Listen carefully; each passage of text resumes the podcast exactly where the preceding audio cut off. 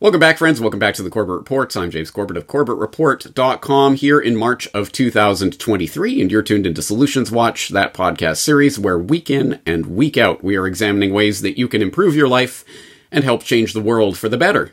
And that's a pretty tall remit, so we have a pretty big conversation for you today, an important one that I hope will ring some bells for longtime listeners in the audience. Today we're going to be talking to, I was about to say, uh, Mike Maharrey, no, Michael Boldrin of the 10th Amendment Center, who you will know from my previous frequent conversations with Michael Maharrey. So if you do not remember those conversations, I will link them up in the show notes so you can go explore those. And one of the topics that we have talked about uh, here on the Corbett Report with Michael Maharrey several times is nullification. In fact, you will remember I had an entire podcast episode on nullification. I also talked to Michael Maharrey specifically about nullifying the NSA back in the day. Um, so lots of good ideas here, but today we're talking to Michael Boldrin of the 10th Amendment Center about this issue. So, Michael Boldrin, thank you very much for coming on. I really appreciate you having me. I know Maharrey couldn't make it, so he had to go with the backup, so I'm cool with that. oh, you'll do we'll have this. some fun time. with it. We got important info. We've got uh, lots of info, and uh, we'll do our best to just uh, give everyone a good introduction to uh, to the uh, info. Awesome. Well, let's do that because obviously we are talking here in Solutions Watch. We're looking at things that can actually real tools that people can uh, Yeah. at least know is in the tool belt to be used. So let's talk about the, just the general issue of nullification. What is it? Why should people be aware of it? Well, I think the essential question, if you want to talk a little bit about that, is how is the Constitution supposed to be enforced? James Madison, we call him the father of the Constitution. He was so he was so influential in that document. In Federalist Paper number 48, he told us specifically that just relying on the Constitution to enforce itself wasn't enough to stop total tyranny. He even referred to the document as a mere parchment barrier. And if you think about that, like the largest government, the largest empire in the history of the globe, waving a document with words printed on and say, hey, all that stuff that you're not supposed to be doing, and now I'm showing you this document. They're never going to stop just by waving a document at them.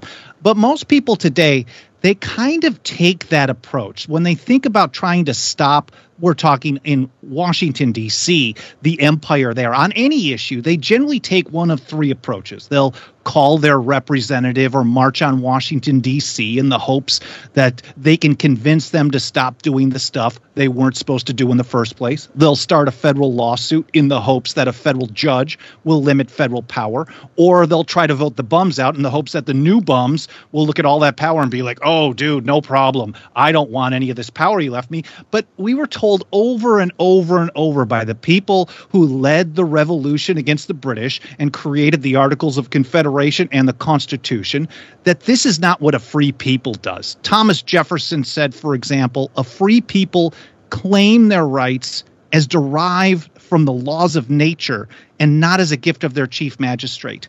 Uh, basically, it's up to the people to protect and preserve their own constitution, whether the government wants them to or not. And I know that's kind of a mouthful uh, just uh, on that quick question that you're asking, but that I think is the foundational principle.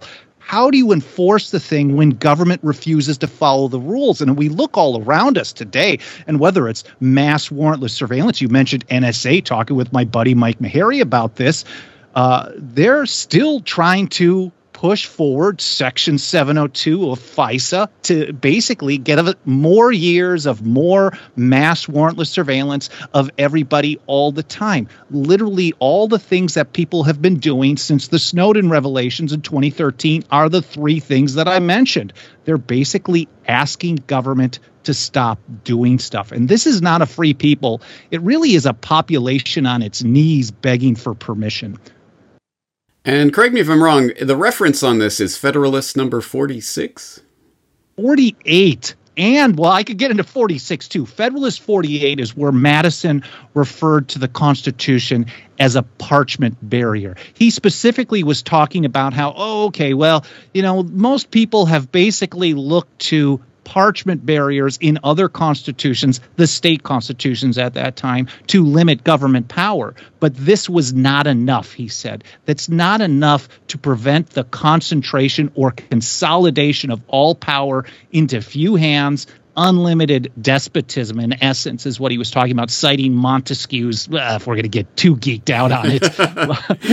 This is the corbett report. You got to get a bit geeky. Come on. Yeah of course of course. But federalist 48 now federalist 46 is where madison talked about the strategy but we can also reference a guy named john dickinson. He was known as the penman of the revolution because in 1767 he drafted a series of papers called letters from a farmer in pennsylvania. These were the most widely read documents on American liberty up until publication of Thomas Paine's Common Sense in um, January of 1776. And here, uh, Dickinson, later on in his career, he was the main drafter of the Articles of Confederation, and then he supported ratification of the Constitution. And in his support of the Constitution, he talked about, well, what is to be done if you have a bad administration? We're trying to put this whole system together. What is to be done if they don't follow the rules? His answer and his words were, well, it's up to the supreme sovereignty of the people. Sovereignty, we know, means final authority. The founders and old revolutionaries lived under systems where government was sovereign, a single person, a cabal, a king, a queen, a handful of people, parliament, whatever. But the founders tried to create a system where the people held sovereignty, and they do. It just, we don't use it properly. Uh, but Dickinson specifically said it's the duty of the people to watch and their right to take care that the Constitution be preserved, or what he said in the Roman phrase on perilous occasions, to provide that the Republic receive no damage. How do you do that? Well, James Madison told us in Federalist 46. I mean, you're already onto this. He said the way you defeat federal programs is to utilize on a state, local, and individual level, in his words, not mine, a refusal to cooperate with officers of the Union. We find the same type of view from leading founders like Roger Sherman, James Iredell, who was one of the first associate justices on the Supreme Court nominated by George Washington. He told us, well, what do you do when they go beyond the limits of the Constitution? What do you do when they do a usurpation of power, a theft of power from the sovereign people? He said the people have to resist. Even Alexander Hamilton, who I am no fan of, specifically referred to this in Federalist number 33, talking about the supremacy clause, saying, oh, well, if they do things that are in pursuance of the delegated powers, those acts are supreme. If not, they're not supreme and deserve to be treated as such. So, how do you treat them as such? You don't comply with them. And that really is the foundational principle right there. It, it really is. And to, and to get even geekier, I would. Um Oh, oh, nice! I just lost it. Oh no, I have it up here somewhere. The discourse on voluntary servitude. We uh, th- this is a fundamental philosophical principle that goes back 500 years into Europe. Um, this is something that people have talked about and noted. Tyrants can only be tyrants when people do what they are telling them to do. It requires this entire machinery to comply with the dictates of the would-be dictator, and in this case the federal government in the United States is trying to essentially do all these things that it can't do itself. It requires compliance of the states in order to affect these types of things. And I think that's if, I'm not mistaken, that's the kind of weak point in the dictatorship that you're trying to press on. You're really onto it. Yes, absolutely. And talking about compliance, just one more moment on that. Dickinson, again, penman of the revolution, in response to the Stamp Act, he put out this uh, broadside, we'll call it, and he basically said, you know, the Stamp Act is a test of your disposition. If you comply, and I'm paraphrasing, if you comply with the act, you establish, and then this is his words, the detestable precedent for those who wish to forge your fetters have ardently wished for. If you comply, you're putting chains around your own unhappy country because government has no reason to repeal stuff if everyone just goes along with it. So he urged noncompliance, the idea of passive obedience and non resistance was something that the revolutionaries absolutely despised, whether it was Jefferson and Patrick Henry or Dickinson, Thomas Paine, James Otis Jr., Samuel Adams, and the rest. The only way to keep government in check is to do, well, Thomas Paine said, people must, like men, undergo the fatigues of supporting freedom if they want to reap the blessings of that freedom. But what you're talking about as well, James, I think is really important that the empire does not have the person power or resources to enforce basically anything on its own. I like to talk about the ATF because I think it's a disgusting organization that shouldn't exist.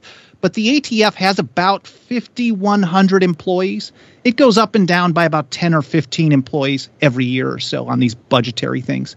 About a third of them are in, in administration, and they can close with that manpower force about eight to 10,000 cases per year. To me, that's eight to 10,000 too many.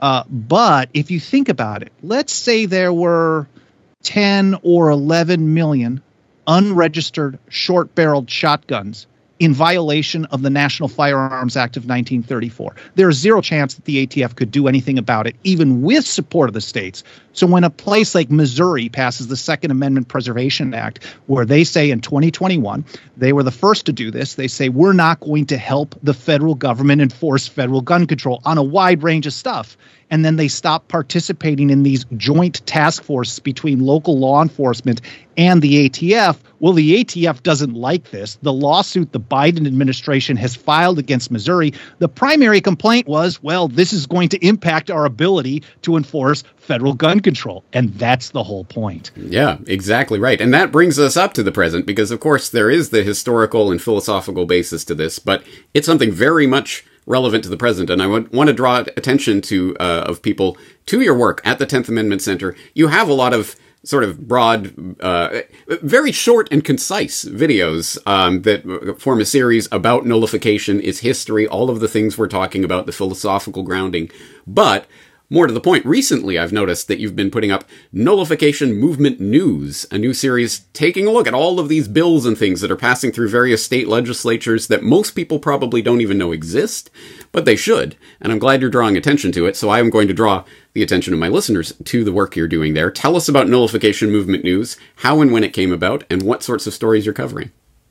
Well, the idea of doing these short videos once a week on Fridays, they're five to seven minutes as you can tell, I like to talk. And if I get going on a podcast, you'll have me here for three, four hours, no problem. We'll be here all day, all night. But I realize that a lot of people just want quick updates, and they don't always want to hear about the philosophical basis of noncompliance and resistance or what happened against the Stamp Act and all these things that I love talking about and researching.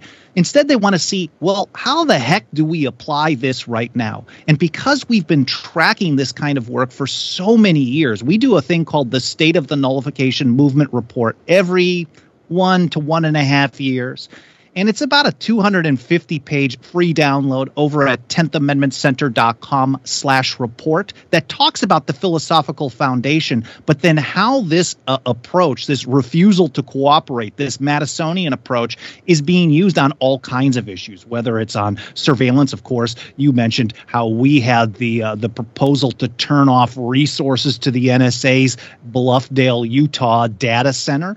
Uh, we are working on it still in other areas as well because it's not it's not going away anywhere. But also when it comes to uh, protecting the Second Amendment and the right to keep and bear arms from federal infringement, like I was referencing, the Missouri Second Amendment Preservation Act has been signed into law. So we cover in the last half of that book all the details of this. And again, we put that out, we share it with people, and someone says, you know, I just need it concise on what's going on. What can I do right now? So that's how that's how it kind of drove me to do these shorter videos. We do a weekly episode on all of our video channels, Odysee and Rumble, and all the mainstream ones as well, uh, where we can give people updates. We've covered.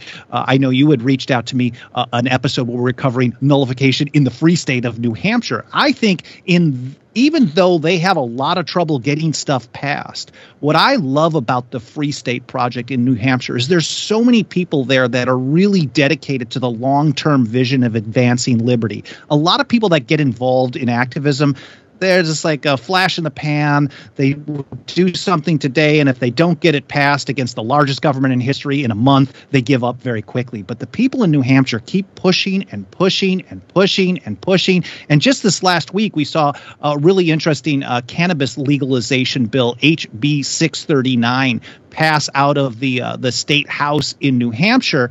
And it's not just your standard, like what everybody else has done in all these other states over the years. Now we're looking at 30. This is a great example of how non-compliance work. There's 37 states to some degree opting out of federal prohibition on a plant, which is absurd in and of itself that it even exists. But eventually, and I mentioned this even in a video back 2015 or so, eventually the feds are losing this and they're going to have to remove cannabis from Schedule 1 and just to save face. They're going to tell the states eventually, you know, that thing you've been doing for decades, now we think it's okay for you to do anyways. But in New Hampshire, rather than just trying to legalize or regulate, they also have a provision in House Bill 639 that would ban the state from helping the DEA enforce federal prohibition on anything that's legal in New Hampshire. So we're seeing this type of thing spill out and broaden even in areas that I hadn't thought of when we started working on it. Yeah, exactly right. And that's why it's so exciting to be following these updates and seeing week after week all these things happening.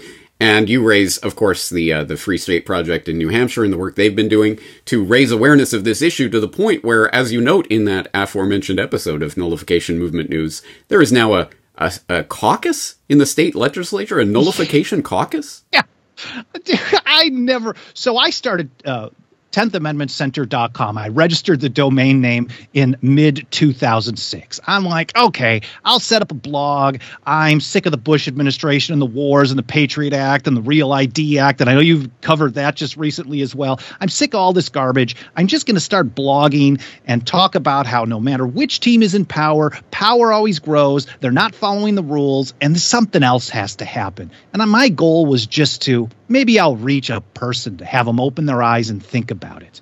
Doing it from my home in my underwear, and I just kept working at it. More people rallied to the cause and helped me out.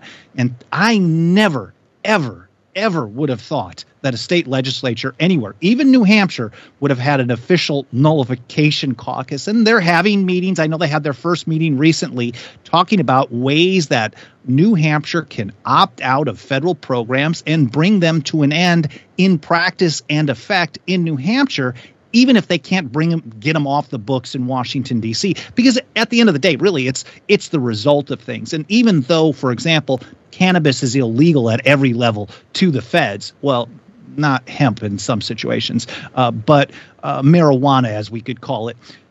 They're still doing 37 states are saying okay well you have your opinion but we're going to do it our way anyways. And that's even in the face of a 2005 supreme court opinion that said here in california where i live uh, their state legalization. Doesn't matter. Supremacy clause. We can do whatever we want. Now I know recently you've covered uh, food freedom for the win, which is definitely something that's uh, interesting to me and some of the research I've been doing recently. You've also talked about nullifying a potential CBDC, central bank digital currency, nullifying the Fed. Uh, some really incredible ideas that are that are out there right now. Is is there any particular nullification push that you are most excited about at the moment? Honestly, all of them for me, because the way I look at it, every chance that we get to chip away at the power of the empire reduces its ability to do something else. It brings more people. Our phrase here, or our motto at 10th Amendment Center, is a Latin phrase that came from John Dickinson's Letters from a Farmer in Pennsylvania. It's Concordia I'm going to butcher this. Concordia res parvae crescunt. It means small things grow great by concord. Obviously, the penman of the revolution was correct in 1767. Every small step led to another one and another one and another one. So I think everything because a lot of people go out there and tell someone, okay, well, the right to keep and bear arms is the part of the first law of nature. It's the most important thing. You got to focus on it. Well, I think it's incredibly important as well, but it doesn't motivate everybody. I think the best approach on trying to deal with the empire is for each person to pick one thing that's really important to them, whether it's a CBDC or growing local food and selling food without regulation. Like you mentioned, the Wyoming Food Freedom Act, first passed in 2015, exempts a lot of small uh, producers from any type of licensing or regulation under the Wyoming Food Freedom Act. And they just passed an expansion to that this I guess, uh, just a couple of days ago on the first, uh, to now include eggs and dairy in this non regulated environment. And when they first passed this thing, we were getting told by all kinds of people what government not regulating food production, the world's going to end. Everyone's going to keep dying, as if someone, some farmer wants to poison their customers. I just don't understand the mentality there. But now that they're learning over years that doing this, getting the government out of the way, is bringing more competition, allowing more people to have home based businesses, and then on top of it, lowering price and raising quality. People like this stuff. Now, the idea of how much people are paying for eggs and dairy and all the crazy money printing of recent years, the idea of opening up the market to more producers could potentially help people in Wyoming deal with what's going on on food prices as well. So, uh, man, I'm now I'm off on a whole nother train here. But there, to, the short version is really anything that chips away at the power of the central state is very important to me. We can talk about police state and surveillance and automated license plate readers, cell site simulators, civil asset forfeiture, the war on drugs, the war on the right to keep and bear arms. Anything and everything is incredibly important. Absolutely right. And I, I just want to stress for the international uh, audience out there that is not uh, beholden to the U.S. federal government, at least not directly. At, I think this is a generally applicable idea in a lot of different situations. Obviously, the constitutional um, framework is different in each country. But I will note, for example, in my home and native Canada, where in my home province of Alberta, they recently passed the Alberta uh, Alberta Sovereignty within a United Canada Act which is basically saying if and when the federal government or the national government tries to make us do something, we're not going to do it. We're going to vote on it and we're going to say, no, we're not doing that thing. And this was painted as some sort of horrible revolutionary. Oh my God, how dare you say something like that? Or the Saskatchewan government recently coming out and saying it will not support the federal firearm buyback and other such moves towards. Mm pushback against national government in Canada that I know is taking place right now. I'm sure this a variants of this movement are at least possible in various places around the world. Uh, just your thoughts on the general applicability of this idea for people who aren't even in the United States. Well, I I think whether you can find the same constitutional structure somewhere or not, I think these are kind of universal maxims. How do you keep a government in check? You're referencing 500 plus years ago of you keep government in check by refusing to comply with it.